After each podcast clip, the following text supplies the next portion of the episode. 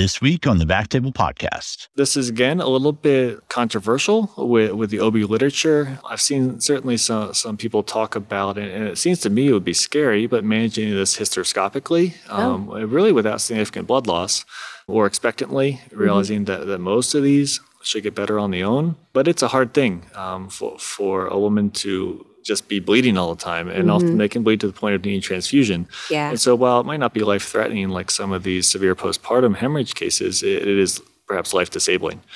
And in those cases, uh, that's where we have played a role. It's typically being diagnosed, I would say, for us on MR. And so MR is excellent at diagnosing this multi-phase MR. You can see often what side, you can see sort of what part of the uterus, and it can really help guide your therapy. It's one of the only times I would say I perform, if possible, unilateral uterine artery embolization.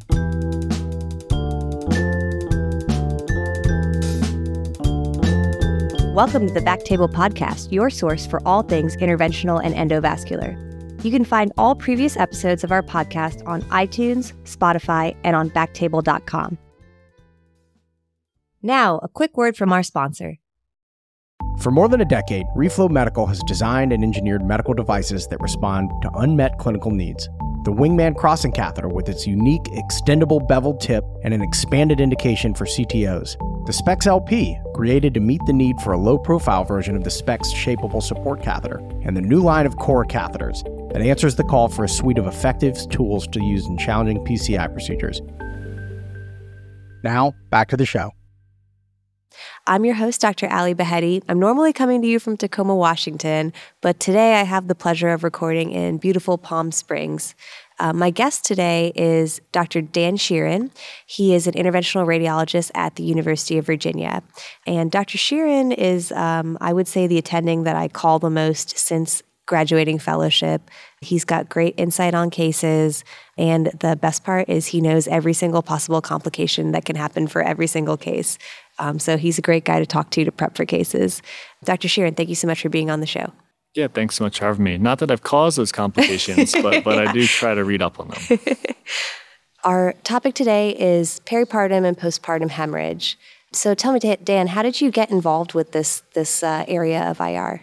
So I think this is a little bit of, of an unmet need nationwide. And within our system, we've been lucky, dating back to one of my mentors, Dr. Sabri, uh, was starting to do a lot of this interventions at our hospital uh, before moving on to the DC area.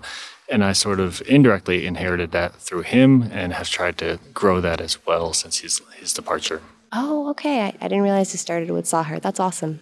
So I know you have kind of a system to break it down. So break it down for me between how you think of these types of hemorrhages.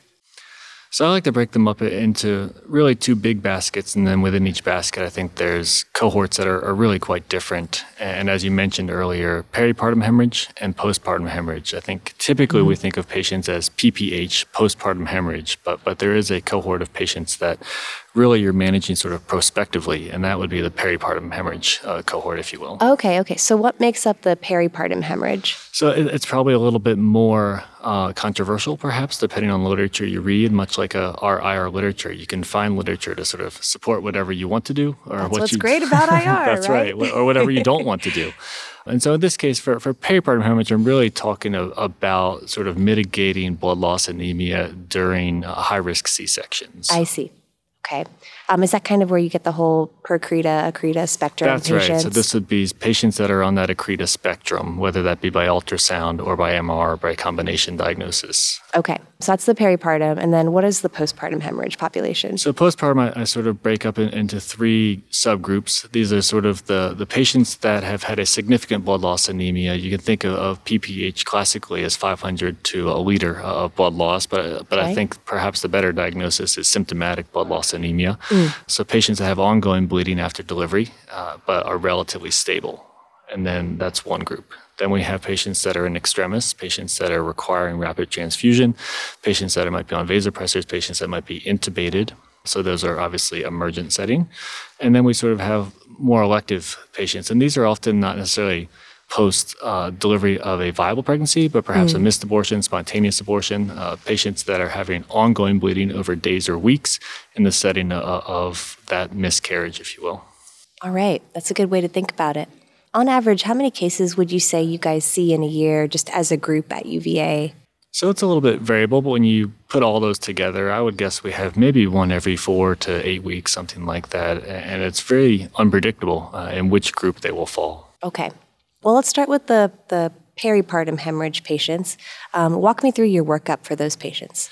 Yeah, so these mostly are coming through the high risk OB clinic that we have at UVA, uh, either identified, as I said, by ultrasound or MRI. I would say more and more at our practice, it's moving towards an ultrasound diagnosis. Mm. We've had some hits and some misses with MRI, but the ultrasound in the appropriate user's hand seems to be fairly accurate.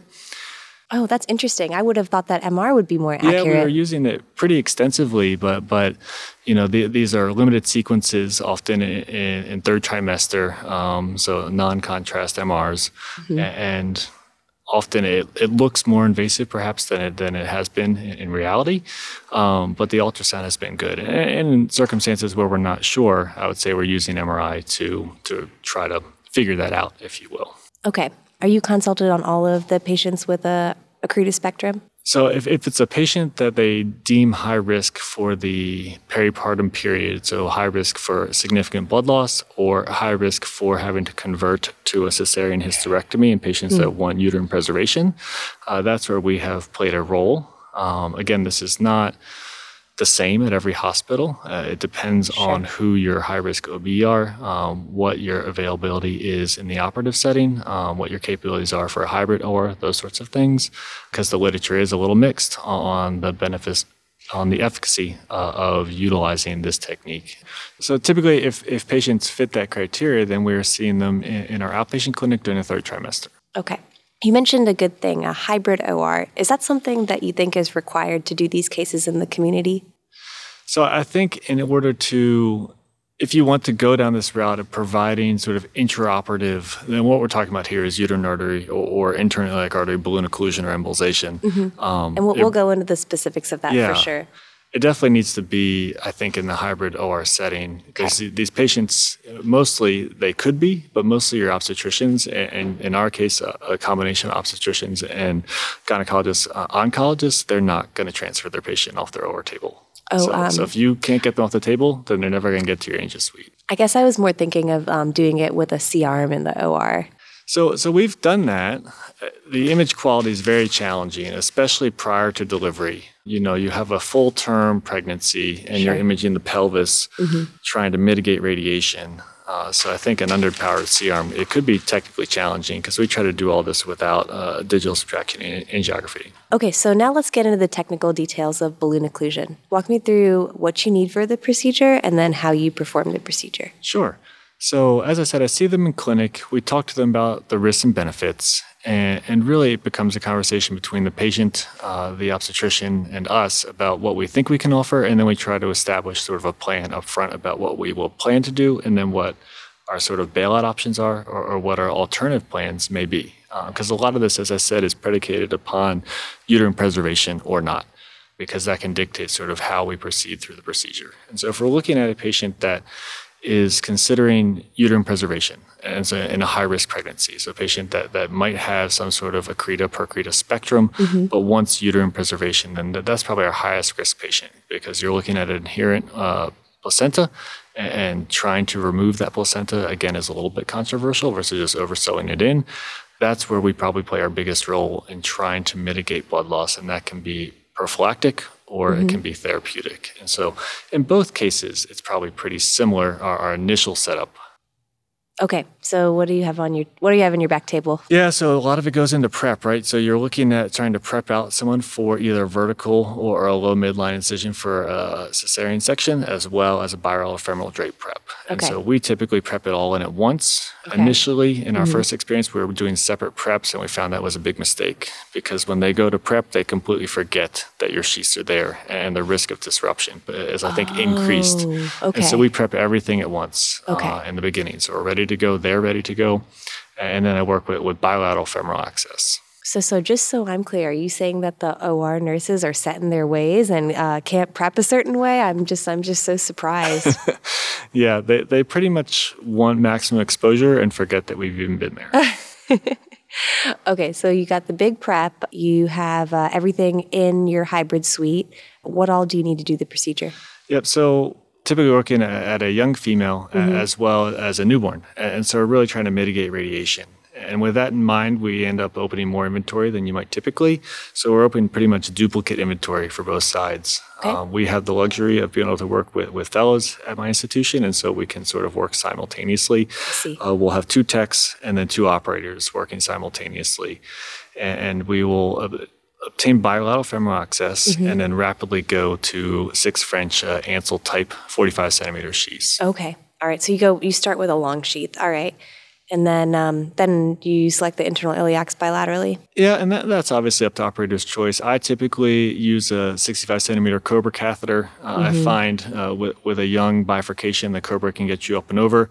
A Cobra can then select the internal, and a six French sheath can also track over the Cobra. So there's a little bit of step off there, obviously, from a five French catheter to the sheath but they're very forgiving bifurcations, and, and you can rapidly uh, get bilateral internal access. I would say uh, I looked at our average fluoroscopy time for the whole procedure, and it was somewhere around three minutes or so. Oh, that's fantastic. Um, why have you elected to place long sheaths rather than just placing the occlusion balloons within the internals?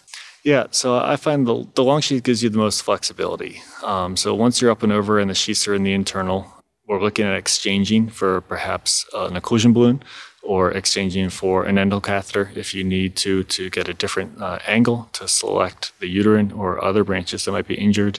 Okay. And I also find that the sheath, once it's in and you're thinking about using occlusion balloons, you can also inject through that sheath to confirm occlusion. I see. Okay. That makes a lot of sense. And it increases our stability. So we have just another way of increasing stability during movement. There's mm-hmm. significant, obviously, mm-hmm. manipulation of the uterus during the operative time gotcha. and just trying to mitigate any any malposition because that's where we've seen the failure in some cases is malposition of catheters right? Both in, in our procedure as well as in a lot of the REBOA literature which i guess is somewhat similar when you oh, sure, when you look sure, at, sure. at REBOA use.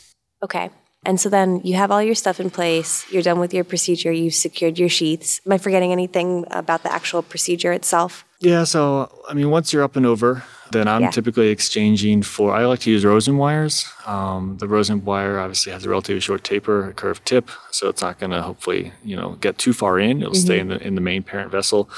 You don't want to select too far into any uterine artery because you don't know exactly where they're going to clamp it. Uh, so the last thing you want them to do is, is cross clamp across your wire. Um, oh. Mm. And, and, I exchange. Uh, we usually use Python balloons at our institution. Okay. Uh, again, it depends on the, on the size of the internal, but usually like a nine millimeter Python balloon is sufficient. And, and I'll do uh, test confirmations of occlusion, occlusion.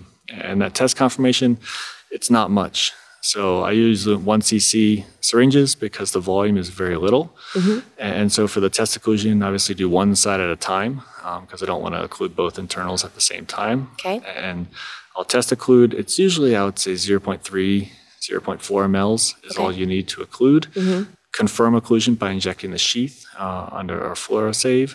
Okay. And do that on both sides. And then I'll leave sheath, occlusion balloon, Rosen wire all in uh, and deflated. Gotcha. Okay. Keep everything in, keep it deflated, secure, um, and then you let the OBs do their thing. That's right. And typically, I also I, I mark on the drape the position of everything, um, mm. so that I know whether the sheath has come back, whether the occlusion balloon has come back, whether the wire has been pulled. So okay. I, I kind okay. of mark in increments of that triaxial system uh, where everything is because it's going to disappear under the drape when they when they go to fold open um, yeah. their drape.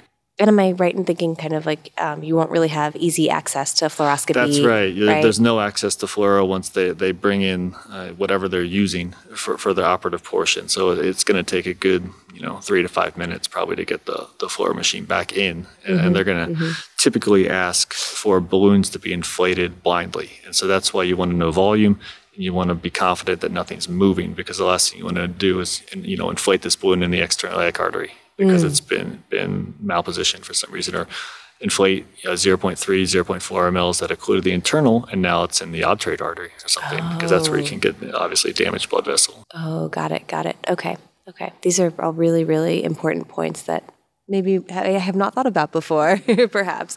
This is why I call you for all my cases, Dan. okay, so um, they ask you to inflate the balloons every single time, correct? So I would say it's a little bit surgeon dependent. Um, sometimes they get in there and the placenta just comes right out. Oh, okay. Um, sometimes they can eyeball the placenta and say this is going to be very hard to remove, and, and they'll ask for the balloons to be up. Sometimes, uh, and we've gotten this a couple times now, is just oversew the uterus Hmm. and then perform an embolization. So don't just put balloons up, but actually perform an embolization.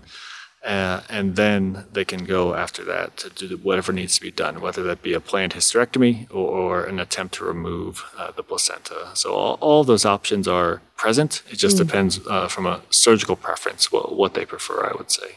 And they don't know that you would have to perform an embolization until they get in there and see the placenta? So I think that that's one way we've failed, and I think that's one space the, the literature has, has failed, is that by the time you get more than a liter of blood loss, it's happening very quickly because this is a gravid uterus, and often this is a, a well perfused placenta. There's perhaps, I don't know, perhaps a misconception that internal iliac artery occlusion prevents, uh, you know, a dry surgical bed. We all know that's completely untrue. Um, you Who, know, wait, is that in the OB literature? is that real? I'd love to know what the perfusion pressure is downstream of an inflated balloon. Oh, so yeah. this has been studied in, in the splenic artery, obviously, Uh-huh, uh-huh. and that's a much less well collateralized, obviously a well collateralized, but much less well collateralized field Sure. than, than a gravid uterus is, and that's what 30 to 40 millimeters of mercury drop. And so I don't know how much it drops, and that's I think where we, we've had some failures in the literature is that it Mm. hasn't mitigated some blood loss, uh, and that's probably why. Oh, okay. Wow. Hmm, let's see. Where can we go from here? Um, is there anything else that you kind of want to talk about for the peripartum hemorrhage? I guess the only thing I would add is if you are considering an embolization, um, you need to be mindful, and you're using using a Python type balloon. Obviously, there's more than one type of occlusion balloon out there, but but for us, that's what we have as a Python balloon. Is you need to be mindful of what microcatheter you put through it. Okay. Um, not all microcatheters are compatible with the occlusion balloon, even though it is an 035 ID. Uh, for example, uh, you need a 2.5 French microcatheter to go through the occlusion balloon, the Python occlusion balloon, but you can't put in a 2.9 French, for example, high flow microcatheter. And that's what you want, right? You Yeah. want something where you're going to do some large particle embolic, perhaps, or an ability Sure. to get good image quality. Okay. And you have to sort of sacrifice that if you're going to keep the occlusion balloon in and inflated. Interesting. Okay. And I guess the last thing I would- would add is, is think about how long you can keep those balloons up. Hmm. I don't think anyone knows. Again, there's probably still good antegrade blood flow, um, even when the balloon is inflated. But but I've typically taken the balloons down for 30 seconds, a minute at a time, and then reinflated for 10 minutes or so. So taking them down, giving them a little break Okay. uh, to make sure that you are allowing you know antegrade flow and not forming thrombus in the internal.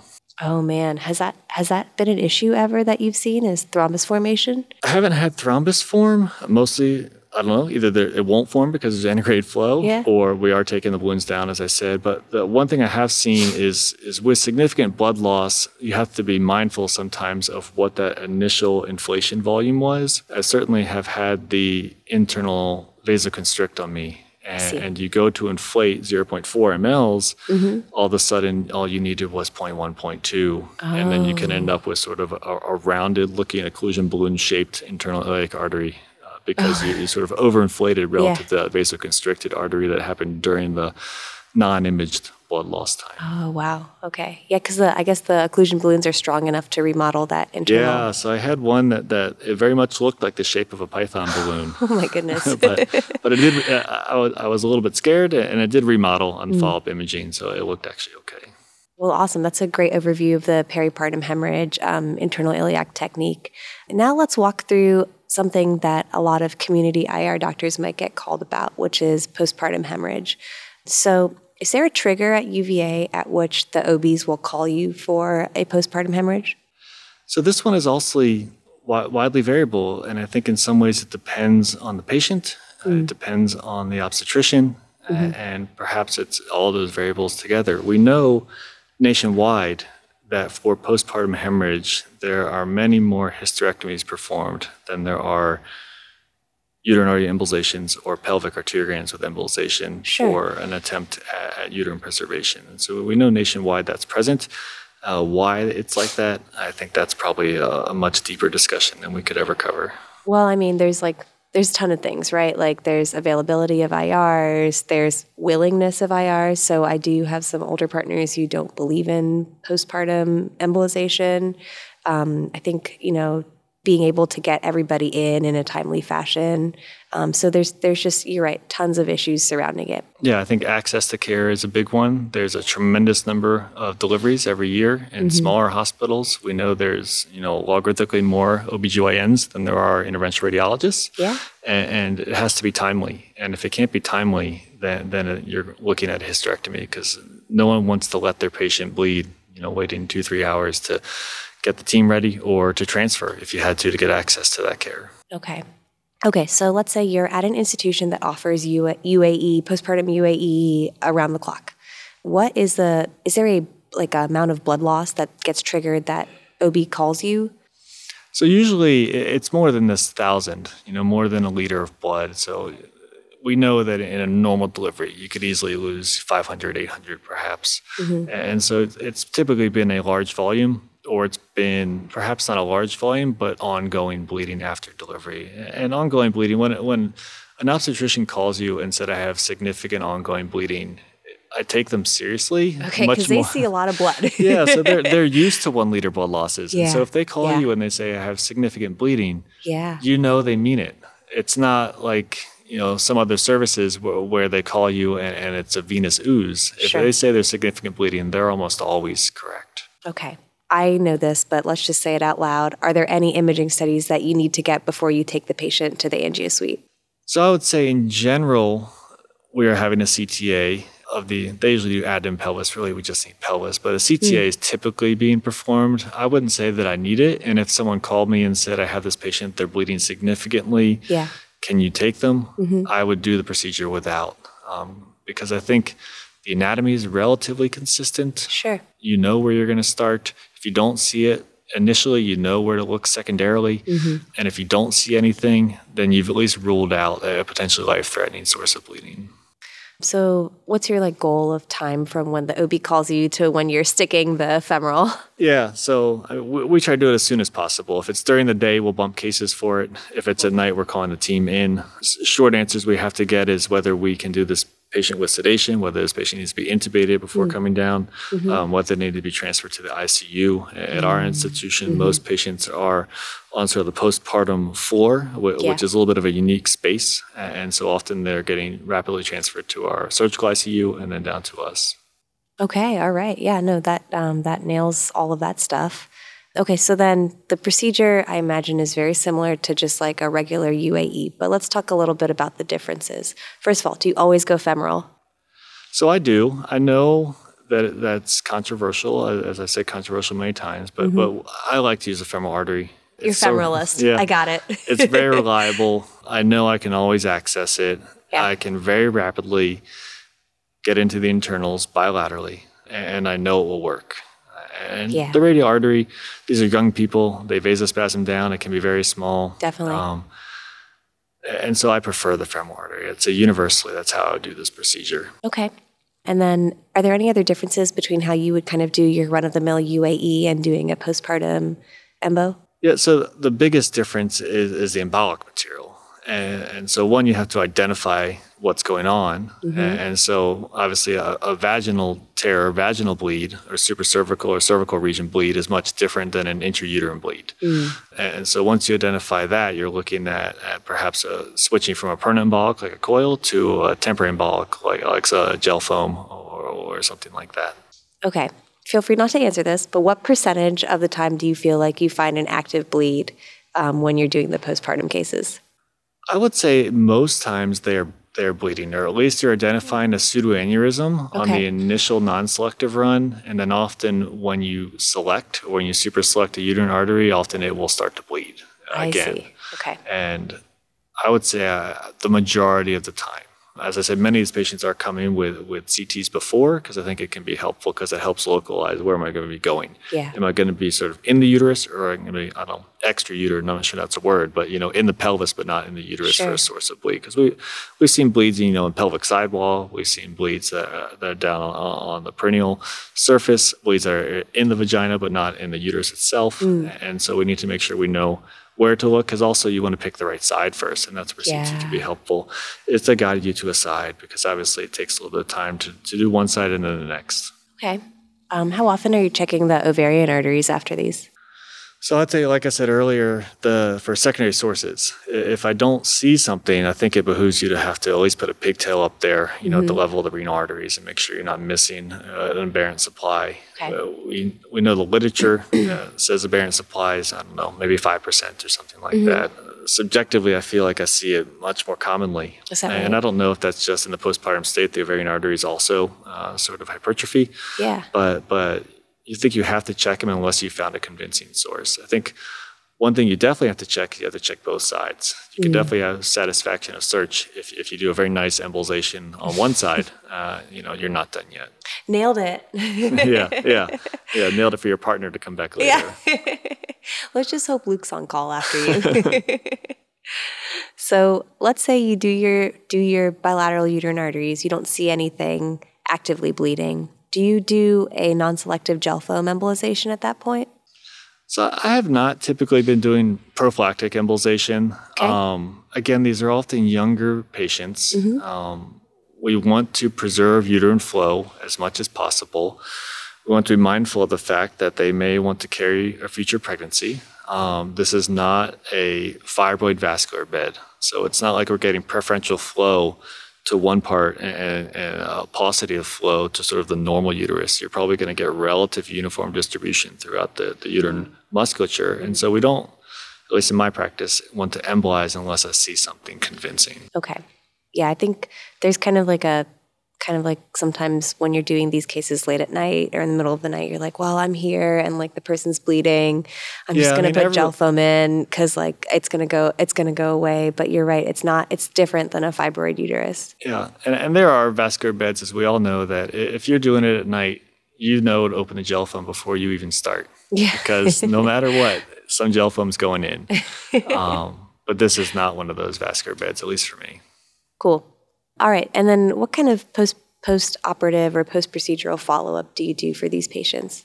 So again, we're not typically doing any imaging, right? These are young patients. We mm-hmm. don't want to image them unless we have to. So it's pretty much clinical symptoms, um, gotcha. resolution of bleeding, stability of hemoglobin, um, clinical exam, making sure that there there's no ongoing signs or symptoms of bleeding. If, if that's the case, uh, we consider that satisfactory. I don't typically see sort of recurrent or late onset bleeds. Mm. Typically, if it resolves, uh, you know, in a 24 to 48 hour period, it holds. Gotcha. How many of these cases would you say are redos? Like you go in, don't see anything, maybe because the person's vasoconstricted, and then you're somebody has to come back later and do it. I've not seen it uh, as much. I think that the times that you do see it, and, and, and, the most challenging cases that we face are those patients in extremis that I mentioned earlier, because mm-hmm. they've tip the scales over into almost like a DIC type picture. I see. And if you missed your window early, so if you didn't get them when they were transfusing but ongoing bleeding, if you missed that window, sort of that equilibrium of transfusion to blood loss, and you've tipped over in, into just blood loss and now hypovolemic shock, then, then you often end up more in, in, almost like a DIC picture, similar to patients we see with, you know, recurrent lumbar bleeds that are coagulopathic mm, or the cirrhotics that are coagulopathic. Um, if they bleed enough, uh, you start to see that DIC picture, and that's where it's very hard to get hemostasis. Oh, yeah, absolutely. Could you speak a little bit about fertility after uh, emergent uterine artery embolization? Yeah, so this is not well studied. I think we all know that. Uh, there's some recent data coming out of, of, fibroid type trials about fertility afterwards, and I guess perhaps you could extrapolate that. It makes you feel good that you're using a temporary embolic and not a permanent spherical embolic, that you're using large embolic and not a small embolic. Mm-hmm. Um, so I think uh, you've done everything that you can to make it safe. And then you also have to realize that if they're calling you, that the alternative is likely hysterectomy. Mm. And so I think when you frame it in that light and when you talk to the patient, like, we're going to do this procedure, we're going to embolize or block a blood vessel if we see bleeding. We're going to try not to if we don't see bleeding. But if there is significant bleeding and we can't stop it, then you're perhaps facing a hysterectomy. And, mm. and when you when you frame it like that, almost every patient uh, if they're interested in uterine preservation, like that sounds good. Let's do that one. yeah. um, so that, that's kind of how I frame it. We certainly know that patients can carry term pregnancies after after uterine embolization, mm-hmm. uh, and so I would guess that that the literature would would support support us doing this because there's not a good alternative. For sure. Are there any other technical points you would make for folks who maybe are just starting out um, or are, are somehow seeing an increase in these cases? Yeah, I think there's a couple things. One is, as I mentioned earlier, the coagulopathic patient. And Yeah. this is the biggest challenge Okay. because then you're looking at having to, we've talked up to this point about large, sort of non spherical temporary embolic. A- And if you have a patient that truly is in, in DIC, and this is where you probably need anesthesia support, um, you're going to need to look at things more than platelets and hemoglobin. You know, you're going to be need to looking at clotting times and ROTEMs and FIBTEMs, these things that I can't interpret, but anesthesiologists can, to think, do I need to use a permanent embolic material? Okay. A- And that's probably the biggest challenge because once you do that, you obviously can't take it back. And then you also have to think the uterus is, is, is its origin very easy to catheterize, but uterine branches can be tremendously challenging to catheterize. And if you can't get there, then you're looking at considering a quote unquote proximal embolization, Yeah. um, or you're thinking about switching to a liquid embolic. Okay.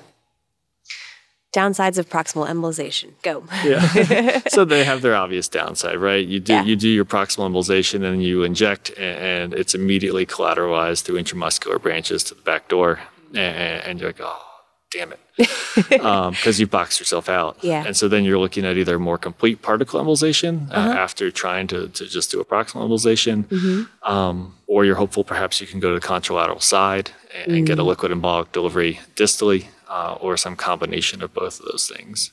But no one wants to to fill the uterus up with glue or onyx or, or perhaps you know one of the newer liquid embolics that's coming onto the market soon. Yeah.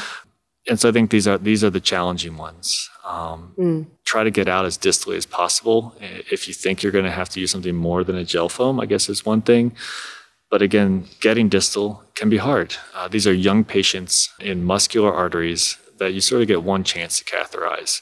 Once you catheterize it, when you take that microcatheter out, it's going to likely be spasm to occlusion. Yes. Yeah, we've all been there. yeah, yeah. If you pull that microcatheter back, uh, you know, it's over. okay, that was, uh, you mentioned that's one point. Um, any other technical points about the procedure that you think are important here? You know, again, I try to mitigate radiation in these patients. So, so I find I always have to double check with our technologists about what is our frame rate, what's our pulse rate, trying to modulate that throughout the procedure. So, for access, I may not do uh, an Angio-Seal run, as we might call it at our hospital. Yeah. I might just know I've punctured the femoral artery and be confident with that. We may not do DSA images along the way, um, just do fluorosaves and then do a DSA once you're in sort of the most important location, so the spot you really want to be diagnostic. Increasing the pulse rate for getting up and over just so I can minimize my time, but then decreasing my pulse rate back down when I'm sort of futzing around in the internal because I can get a very nice, you know, roadmap or something like that. Gotcha.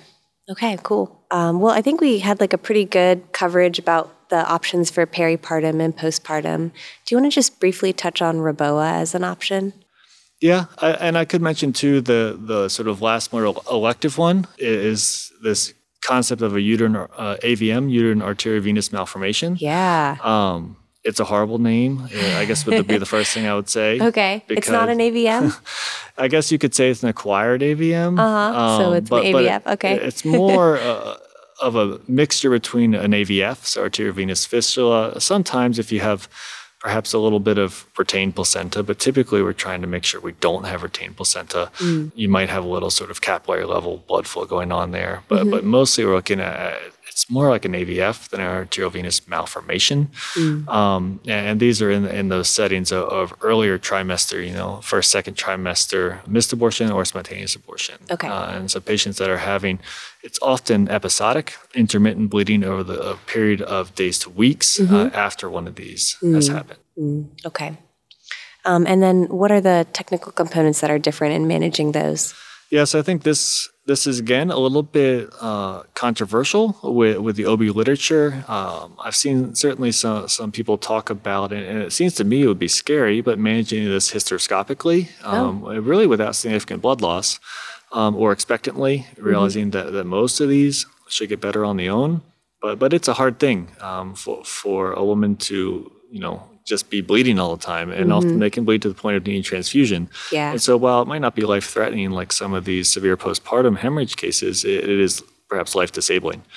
And in those cases, uh, that's where we have played a role. Um, it's typically being diagnosed, I would say, for us on MR. And so MR is excellent at diagnosing this multi-phase MR.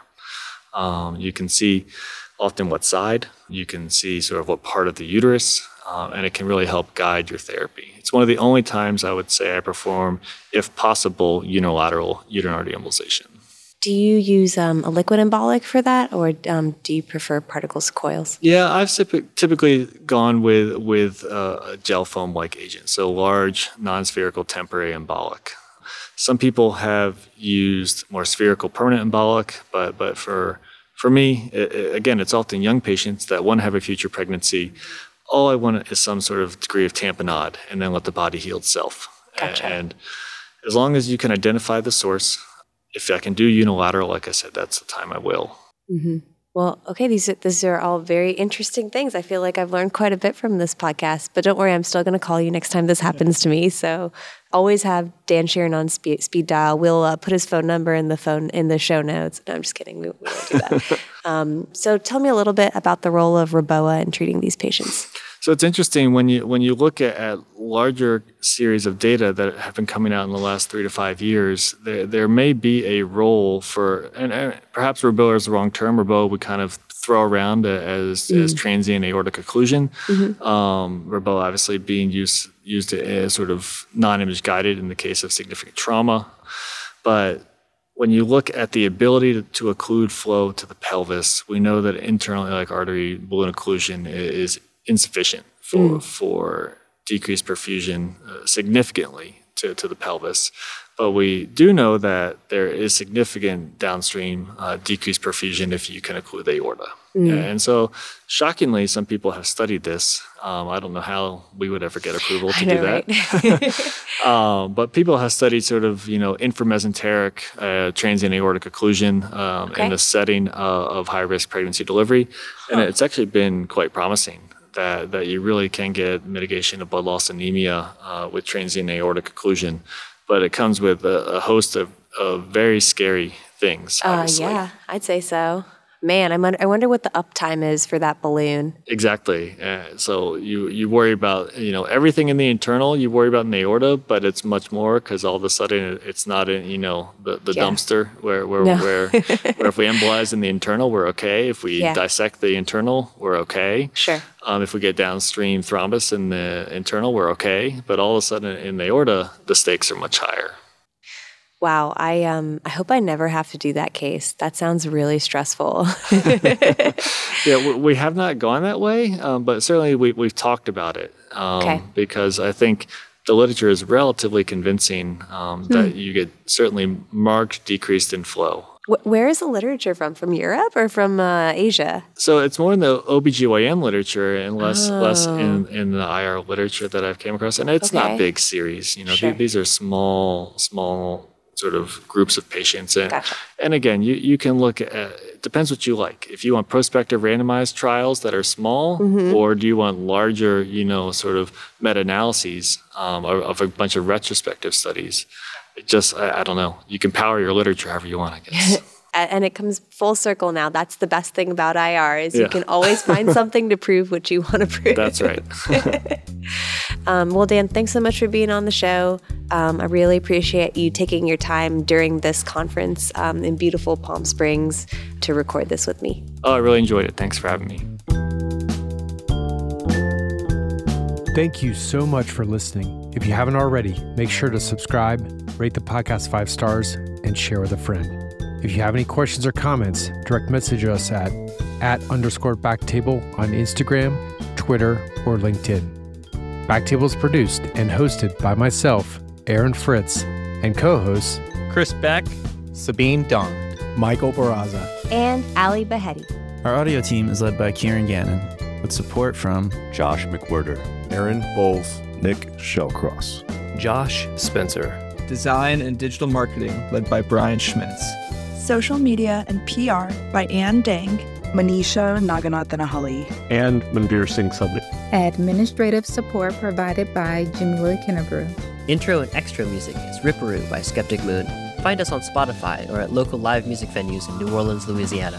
Thanks again for listening.